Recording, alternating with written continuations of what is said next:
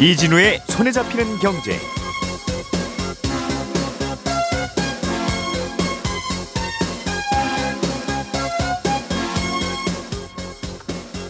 안녕하십니까 이진우입니다.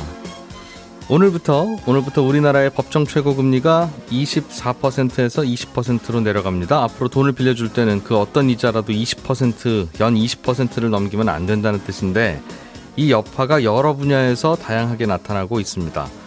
최근에 카드 회사들이 카드론 대출 이자를 내리고 있는 것도 그 중에 하나인데요. 잠시 후에 이 내용 조금 더 자세하게 알아보겠습니다.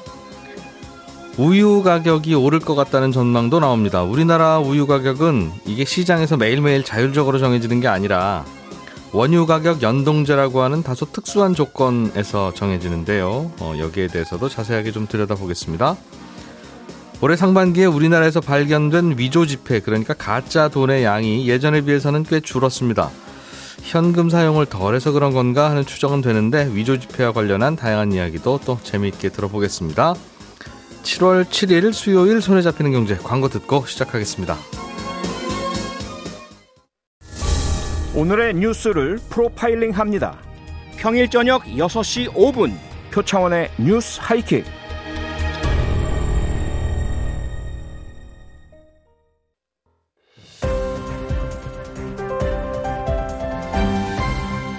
이진우의 손에 잡히는 경제. 네, 복잡한 경제 뉴스들 최대한 쉽고 재미있게 전달해 보겠습니다. 손에 잡히는 경제 박세훈 작가, 김현우 행복자산관리연구소장 나와 계시고요. 오늘은 에셋플러스의 김치형 경제 뉴스 큐레이터가 나오셨습니다. 어서 오세요. 네, 안녕하세요. 자, 김현우 소장님. 네. 법정 최고 금리가 오늘부터 이제 20%가 됐습니다. 네. 어, 그러면 중전에 21, 22, 23, 24 받던 대출들은 다 20으로 되는 거고 끝 이게 아니라 네. 보니까 18, 19, 뭐 17 이렇게 받던 것도 13, 14, 15 뭐 이런 식으로 낮춰지는 것 같더라. 아, 시중에 뜻입니까? 예, 나와 있는 상품들의 전체 금리에도 영향을 미치고 있습니다. 음. 그러니까 20이 넘어가는 상품은 이제부터는 사- 예, 찾아볼 수는 없고요. 예. 그것만 낮아지는 게 아니라 이제 아래쪽에서 그러니까 금리 저 신용도가 높으신 분들이 적용받던 이런 금리들도 낮아졌는데 예. 어, 일부 카드사에서는 그 카드론 최저 금리를 이 기존보다 한 1에서 2% 포인트 정도 낮춰 가지고 음. 3에서 5% 정도에도 받을 수 있다. 아, 그래서 최저 평균 금리가 보통 5에서 7% 정도 됐었는데 예. 그거보다 좀 낮아진 수준이죠. 음. 근데 이거는 아, 가능한 최저 금리입니다. 그러니까 명목적인 금리고 실제로 이용하시는 분들의 금리는 이거보다 높을 수는 있는데 네. 아, 그래서 지난 5월 말 기준에서 한번 살펴봤더니 7개 주요 카드사의 최저 금리하고 실제로 예, 가장 높은 신용 등급을 가지신 분들이 받아간 금리하고 차이가 한 4% 포인트 가량 났어요. 그러니까 우리 회사의 카드론 최저 금리는 3%입니다라고 하는데 음, 봤더니 평균적으로 한 7%에 받아갔더라. 예. 이런 느낌인 거죠. 아, 그래서 마치 뭐 우리 식당에는 가장 저렴한 메뉴가 천 원입니다 해서 들어갔더니 공깃밥만 천 원이고 나머지는 한 8천 원 정도 하는 거 그런 연, 느낌인데 연 7%짜리 현금 서비스가 있기는 있는데 네. 대표이사만 가능한. 뭐 그런 그 느낌이죠. 회사 대표이사만. 네. 뭐 그런데 그렇다고 해서 아예 그러면 그냥 간판만 그렇게 내건 의미가 없는 숫자냐? 그렇게만은 또 볼 수가 없는 게 아, 이게 이제 우량한 카드론 이용자들의 비용을 저 비중을 늘리려는 목적으로 예, 좀 보입니다. 그러니까 아, 앞으로 실제로 이런 고신용자들이 이런 낮은 카드론의 금리를 이용해 갔는지는 한 한 달이나 두 달 후쯤에 공시가 떴을 때 좀 확인을 해봐야 될 문제긴 한데요. 음.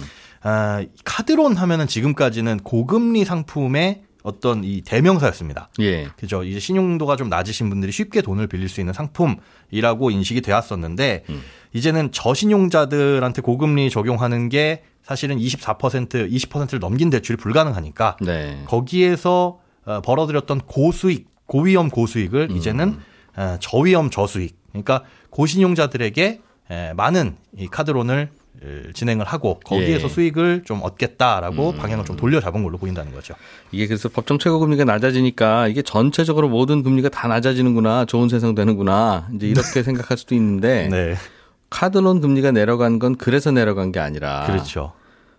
이제 신용 낮았던 분들한테 좀 20% 넘는 금리를 빌려주는 게 이제 안 되니까 네. 카드 벌 회사들은 어 돈을 어디서 벌지? 네. 라고 하니까 금리를 좀 낮춰서 그동안에는 카드론 안 받던 분들, 그분들을 좀 어, 끌어 은행 가서 신용대출 받거나 아니면 말거나 하는 분들한테 자꾸 한 요 정도 금리만 한번 받아보시죠라고 해서 새로운 시장을 개척하고 있는 중이다. 그렇습니다. 음, 결국은 그러니까 법정 최고금리가 어려운 분들 도와주려고 만든 정책인데 네. 사실은 신용 높은 분들한테 다양한 상품이 제공 반찬만 많게 어, 예. 이쪽도 여기서 이런 금리를 준다네 한번 고려해 볼까 할 수 있는 기회는 생기고 네. 정작 어려운 분들은 대출을 못 받게 되는 예. 그런 그게 문제가- 가장 큰 부작용이죠. 그게 다 좋기만 하면 전 세계 모든 나라가 다 법정 최고 금리 한 5%로 만들면 음, 뭐 2%로 낮춰도 전 되죠. 세계 모든 나라가 저금리 다 누구나 이제 낮은 금리로 돈 쓸 수 있는 그런 세상이 올 텐데 예. 그게 이제 제도만 바꿔서 될 일은 아니니까 맞습니다. 카드 론 같은 거는 요즘엔 은행들은 가계 대출 줄여라 뭐 이런저런 압박을 금융 당국으로부터 받습니다만 그렇죠. 이 카드 론은 뭐 규제를 받는 게 없습니까? 현재로서는 카드사에 적용되는 공식적인 규제는 없습니다. 근데 재작년까지는 이 카드론과 현금 서비스를 합쳐서 네. 이런 장단기 대출 잔액을 그 전년보다 7% 이상은 늘리지 말아라. 라고 하는 뭐 7% 룰로 관리를 하기는 했었어요. 예. 근데 코로나19 터지고 나서 이 카드론이라는 게 아, 생계가 급하신 분들이 이용하는 이 수요가 많다 보니까 그걸 잠정적으로 중단한 상태입니다. 아, 그래서 실제로 보니까 2019년에 비해서 작년에 카드론이 20% 넘게 이 증가를 했어요. 잔액이. 에, 하지만 이제 지난 4월에 가계부채 관리 방안이 나왔죠. 거기에서 전체적인 가계부채의 증가율을 속도를 좀 줄여 나가겠다라고 발표를 하고 그래서 이 카드론에 대한 규제도 조만간 재개가 될 것 같은데 그 시점은 아직 명확하진 않습니다. 그런데 이게 당장에 칼을 빼들기에는 좀 쉽지 않은 게 현재 DSR 규제가 확대는 됐지만 음, 그런데 카드사 대출은 내년 7월부터 적용이거든요. DSR 규제라는 건 그거죠. 음. 그 1년 동안 내가 갚는 원금과 이자가 아, 내 연간 소득의 40%를 넘지 않도록 네, 네, 하는 네, 그런 그거. 규제인데 예. 카드사에서 빌린 대출만큼은 내년 7월부터 적용이에요. 음흠. 그러면은 당장에 규제를 안 받으니까 규제 대상인 은행이나 저축은행보다는 카드론으로 좀 몰릴 수요가 많다. 네. 이런 것도 우려가 되는데 그렇다고 한다면 당장이라도 이 카드론에 대한 규제를 늘리는 게 맞는데 그렇게 하기가 어려운 게 음. 지금 현재 소상공인이나 자영업자분들한테 나갔던 대출에 대한 원리금 이 만기 연장 유예 기간이 9월까지로 현재 연장이 되어 있습니다. 예. 예, 지난 뭐 6월부터 쭉 늘어나, 늘어진 건데 그러다 보니까 이제 9월에 만기가 다 도래하시는 분들이 다른 곳에서 빌릴 수가 없는데 카드론마저 막혀버리면 음. 이건 이제 불법 고금리 사채 쪽으로 몰릴 수 있는 가능성도 있어서 예. 당장에 카드론까지 확 압박을 하기에는 사실은 좀 쉽지 않은 음. 이 상황인 걸로 보입니다. 그러니까 작년 이맘때 뭐 코로나 때문에 은행들이 정부의 압박과 권유와 옆구리 찔림 때문에 이 자영업 하시는 분들한테 돈 많이 빌려줬었죠. 예, 빌려주고 만기도 음. 연장을 했었죠. 그런데 이제 올해 가을 겨울에 그 만기가 오면 네. 은행들은 다시 연장해주고 빌려주지는 않을 거다. 네, 뭐 정부가 강제하지 않는 어, 한은 그분들 신용이 은행에서 돈 빌릴 만큼 안 돼 있을 수도 있고 그렇죠. 더 나빠졌을 수도 있으니 네. 그분들은 다 어차피 그럼 카드론 쪽으로 와야 된다 이 말이군요. 네. 그럴 것으로 보이는 거죠. 그렇군요. 저축은행에서도 신용대출을 받을 수 있을 텐데 네. 뭐 그런 금리들은 요즘 어떻습니까? 저축은행은 조금 다른 모습을 보이고 있어요. 최저금리를 낮추는 모습이 거의 안 보이는데 네. 사실은 저축은행이 경쟁을 해야 될 곳이 은행과 카드사 양방입니다.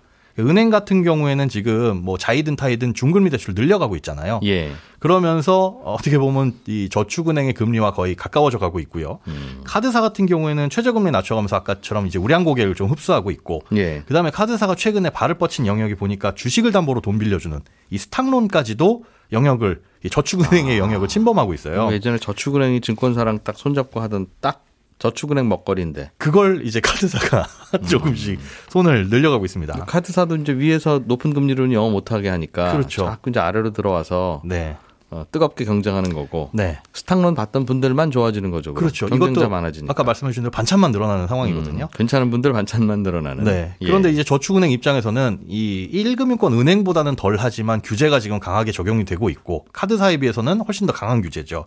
그러다 보니까 이런저런 경쟁력도 떨어지고 또 최저금리를 낮추기에는 뭐 카드사보다 확연히 낮지 않으면 카드론보다 저축은행에서 신용대출 받는 거 절차 자체도 복잡하고요. 네. 아, 그렇게 이제 또 고객 측을 우량 고객 측을 끌어들일 만한 요인이 없고 오히려 그런 최저금리를 낮춰봐야 기존에 보유하고 있던 고객들한테 마진이 좀 줄어드는 이미 더 확보할 수는 없는 이런 예. 상황이 될 수도 있다는 거죠. 그러다 보니까 지금 에, 저축은행 쪽에서는 카드론에 비해서 상환이 길다. 상환할 수 있는 기간이 카드로는 3년이지만 우리 저축은행 신용대출은 5년이다. 뭐 네. 이런 장점 아니면 한도가 높다. 이런 장점밖에는 내세울 수가 없는 상황입니다. 그래서 저축은행- 중금리에 집착을 하고 있죠.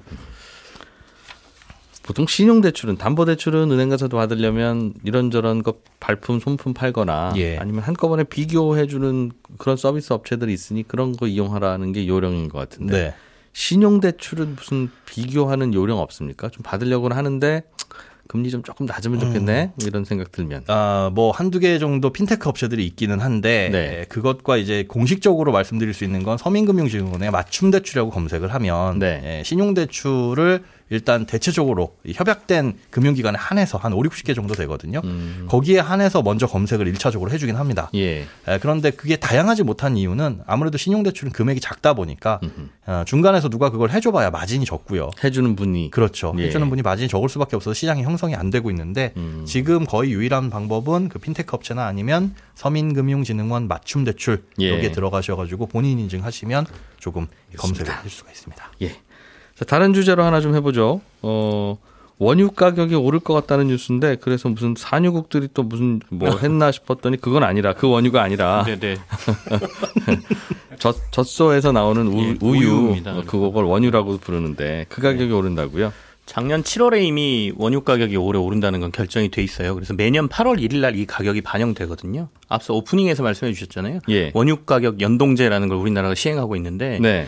작년에 이미 올리겠다라고 얘기가 됐고요. 지금- 1년 전에 미리 원유 가격을 정해요, 그럼? 네, 그렇습니다. 그러니까 오. 시장 상황하고 좀 상관없이 정해진다 이런 데에 대한 불만이 좀 많은데요.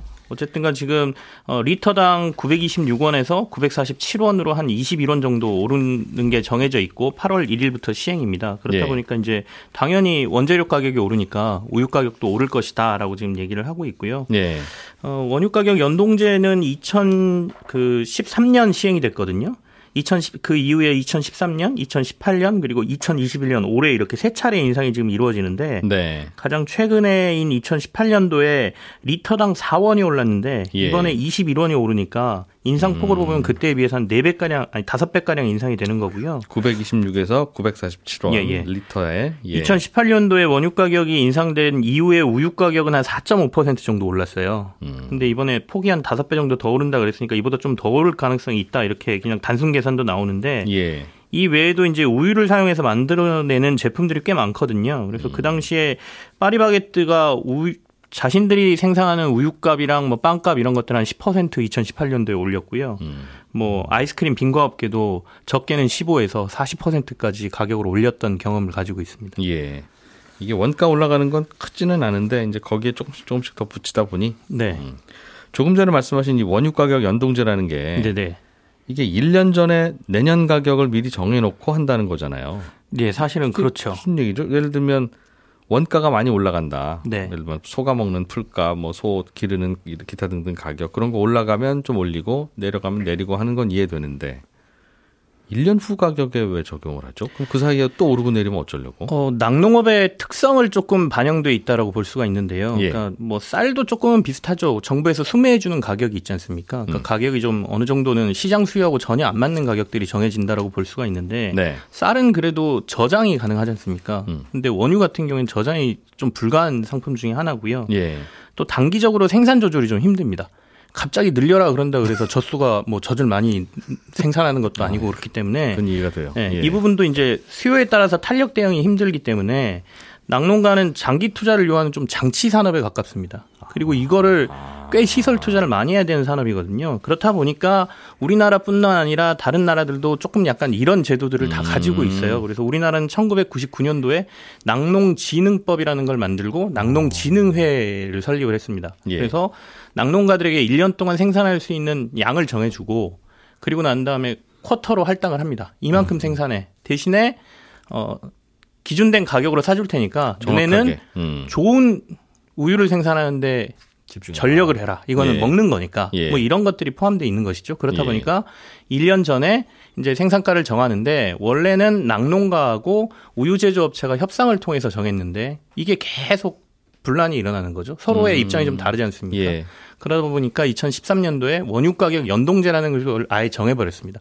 우유 가격을 정하는 방법. 음. 네. 그래서 기준가, 변동가라는 두 가지를 놓고 음. 기준가는 낙농가가 생산하는 아까 생산비나 뭐 이런 것들을 반영해 주는 걸로 하고 예.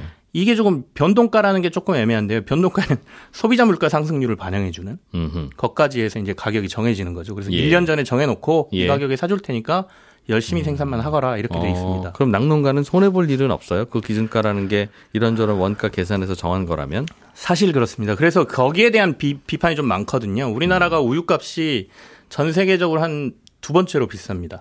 그러니까 이 이유는 네. 그만큼 원유를 사주는 가격이 비싸기 때문이다라는 주장이 있고요. 예. 이거는 이제 소비자 입장이나 제조업체 입장에서 좀 음, 주장하는 거고 낙농가에서는 어, 원유 가격이 전체 우유에 차지하는 비중이 우리나라는 42%고 음. 다른 나라들은 거의 50% 육박하니까 사실상 유통비 때문에 이게 비싼 거다라고 또 주장을 하고 있거든요. 그래서 조금 음. 둘다 비싸군요. 소비자 입장에서 보면 이런 둘 다 비싸군. 사, 실 그렇습니다. 그러니까 왜냐하면 우유가 우리가 마트에서 리, 1리터짜리 우유 한 2,500원, 뭐 2,700원 이 정도에 사실 거예요. 예. 근데 휘발유 가격은 1,600원 정도잖아요. 1리터에 1,600원. 왜 그거랑 아니, 아니, 예를 들어서 예를 들어서 그걸 비교하십니까? 아니, 그러니까 그리고 미국에서는 1리터 정도의 우유가 한 한 1달러 미만일 겁니다. 음. 제가 가격을 정확하게는 검색을 안 해봤는데, 그러니까 예. 굉장히 좀 비싸게 사 먹고 있기 때문에 이게 수요와 전혀 상관없이 이렇게 결정되다 보면 낙농가들은 그냥 생산만 하면 되니까 음. 네. 계속해서 생산을 늘릴 테고 계속해서 생산을 늘리다 보니까 가격은 뭐 수요에 안 맞게 계속 유지가 아. 되고 이거는 결국에는 어떤 문제가 생- 발생되냐면 우유의 수요는 지금 계속 줄거든요. 우유가 계속 남습니다. 예. 그럼 이걸 가공식품으로 만들어야 되는데 가공식품의 원가가 높아서 아무리 가공식품을 우리나라가 만들어도 음. 해외에서 수입한 물건하고 가격 경쟁이 안 돼요. 분유 만들어도 우리나라는 원유 가격 자체가 비싸니 네네. 어디다 딸- 팔 수도 없고 어, 만들어서 팔 것도 없고. 네. 음. 그런 문제가 발생하다 보니까 제조업자 입장- 입장에서는 가공식품에 투자할 이유가 없어지죠. 그러다 보니 우리나라 가공식품의 경쟁력은 우유 해외에 비해서 가공식품의 예, 그러니까 뭐. 치즈라든지 뭐 이런 아. 것들 있잖아요. 그래서 보시면 그런 것들이 우리나라 제품이 많지 않고 수입 물건이 많은 이유가 이제 악수, 거기에 악순환이네요. 예, 예. 그래서 이제도 고쳐야 된다라고 주장하시는 분들도 많습니다. 그렇게 하려면 그러면 이제 원유도 젖소가 네. 막, 막 짜내니 원유도 오늘 가격 다르고 내일 가격 다르고 많이 넘치면 아주 싸지고 또 귀해지면 비싸지고 그렇게 시장 가격에 맡겨야 될 텐데 네, 네. 그러면 그러면 또 안 된다는 거죠 낙농가 입장에서는 그러면 우리가 어떻게 하냐? 예. 음. 앞서 말씀드린 대로 약간 이게 장치 산업에 가깝기 때문에 사실 예. 이 얘기 듣고 어, 야, 그럼 낙농가 하면 돈 벌겠다. 무조건 다 사주네? 이거 네. 음, 생산 쿼터 정해지면 무조건 다 사주거든요. 낙농진흥회에서 다 사줍니다. 예. 심지어 남는 것도 좀 사줘요. 더 생산하는 것도 사줘요. 음. 근데 이게 약간 택시업자들하고 비슷해서 예. 쿼터를 못 받으면 네. 팔지를 못합니다. 시장에서. 낙농가도 네. 그래서 내가 젖소를 몇 마리 사서 음. 이거 그냥 내가 우유 생산해서 팔아야지라고 해봐야 시장 진입이 안 되거든요. 네. 그리고 쿼터를 받았는데 이걸 줄이고 싶어. 그것도 안 됩니다. 그래서 만약에 줄이려면 신고를 하고 허가를 받고 그걸 일부 다른 데 팔던가. 음. 그러니까 낙농가 진입하시려면 이미 나와 있는 쿼터를 구매해서 들어가셔야 돼요. 그러니까 우리가 택시 사업자도 그렇잖아요. 그래서 한 1년에 1톤 정도 우유를 생산하려고 하면 음. 어, 초기 투자 비용이 20억 정도 든다라고 얘기를 하죠. 다른 나라는 이 문제를 어떻게 풀었습니까? 다른 나라도 우유를 소가 짜, 소가 만들지 뭐 네. 어디 땅에서 캐는 건 아닐 거 아니겠어요. 그리고 그 소도 어차피 말 안 들을 거 아니겠어요. 오늘은 조금만 내라 뭐 이러다고 네네. yes 그러지 않을 거 아니겠습니까?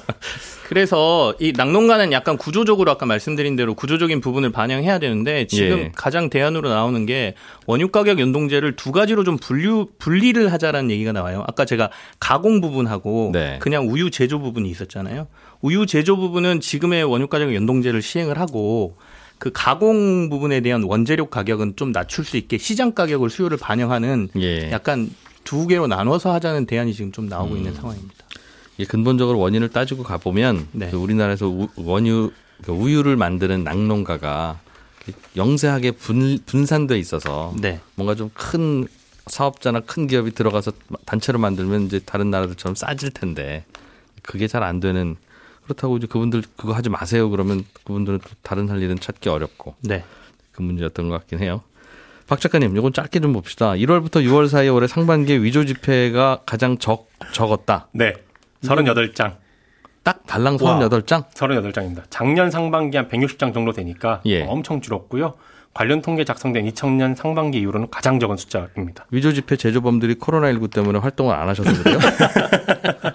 그럴 리는 없을 것 같고요. 예. 뭐 얼마나 만들었는지는 모르겠습니다만 작년보다 적발이 덜 된 거라고 추측을 해야 될것 그, 같아요. 그렇지, 그렇지. 몇 장 만들었는지는 알 아무도 없죠. 모르고 그렇죠. 적발된 위조- 게 예. 만 원장, 그렇습니다. 아, 38장. 위조 지폐라는 게 사실은 이게 손을 타는 거거든요. 누군가 예. 그걸로 결제를 하고 그럼 또 그걸 받은 사람이 또 그걸로 결제를 하고 음. 손 타고 손 타고 손 타다가 마지막에 아이고 위조 지폐네라고 신고를 하면 그때 적발이 되는 건데 네. 코로나 때문에 아무래도 현금 쓰- 그 쓰는 게 좀 줄다 보니까 네. 적발이 덜 된 게 아닌가라고 추정을 합니다. 아, 그렇군요.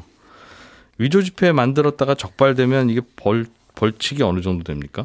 어, 5년 전만 해도 사형까지도 당할 수 있었어요. 사형이요? 어, 실제로 특정범죄 가중처벌법에 아, 보면 거기에 사형 무기 또는 5년 이상의 징역에 처한다라는 조항이 있었는데 예. 헌재가 볼 때 야 그거 좀 너무하지 않니라고 삭제시켰고 어, 지금은 어, 5년 아, 예. 지금도 처벌 2년 이상 징역에 처해지는 원죄입니다.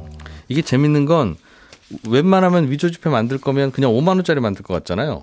그렇죠. 비싼 거. 어차피 한 장 만들 노동력에 천 원짜리 천 원짜리. 만들면 이게 원가가 안 나오잖아요. 네네. 근데 재밌는 건 5천 원짜리 위조 지폐가 굉- 굉장히 많더군요. 이번에 발견된 것도 5천 원권이 22장이었습니다. 그왜 그렇게 해요? 갑자기 퀴즈입니까?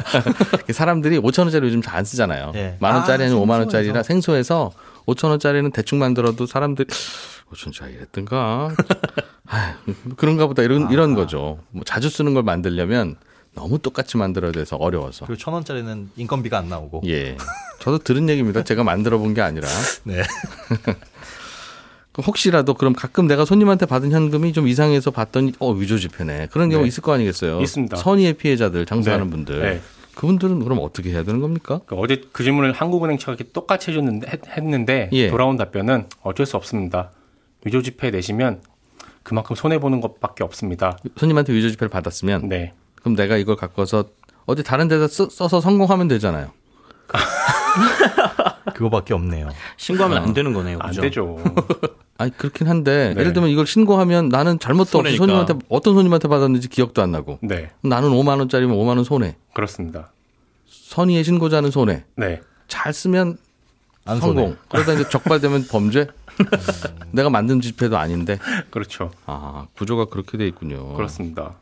아, 이게 지금 준비한 게 굉장히 많은데 네, 시간상 예, 어, 더 설명하게 되면 아마 오버가 될 것 같아서 네. 여기까지만 하고 커피. 타임이나 아니면 내일 다시 좀 전해드리는 걸로 할게요. 아 그렇군요. 어, 위조 지폐 갖고 가면 뭐 포상금 같은 건 안 줍니까? 줍니다. 적극적으로 도와줬을 경우에 한해서 예. 50만 원 정도 포상금으로 주고 있습니다. 야, 이건 꽤 애매하네요. 그러면 꽤 적극적이라는 단어가 적극적- 굉장히 애매하네요. 어, 그냥 위조 지폐 신고 정도는 안 되고 네. 위조 지폐를 내고 간 사람의 인상착이라든지 아. 타고 간 차량 번호라든지 그런 거 알면 해준다. 구체적으로 했을 경우에 경찰서에서 추천을 하면 고맙습니다. 아. 여기까지. 나왔던데 네. 올해 광복절부터는 주말과 겹치는 모든 공휴일은 대체 공휴일이 꼭 어, 적용되도록 되어 있는데 이게 근로기준법하고 충돌이 되는 문제들이 있다고 합니다. 여- 오늘 잠시 후에 11시 5분에 손경제 플러스에서는 이 내용 좀 자세하게 들어보겠습니다. 이진우였습니다. 여러분 고맙습니다.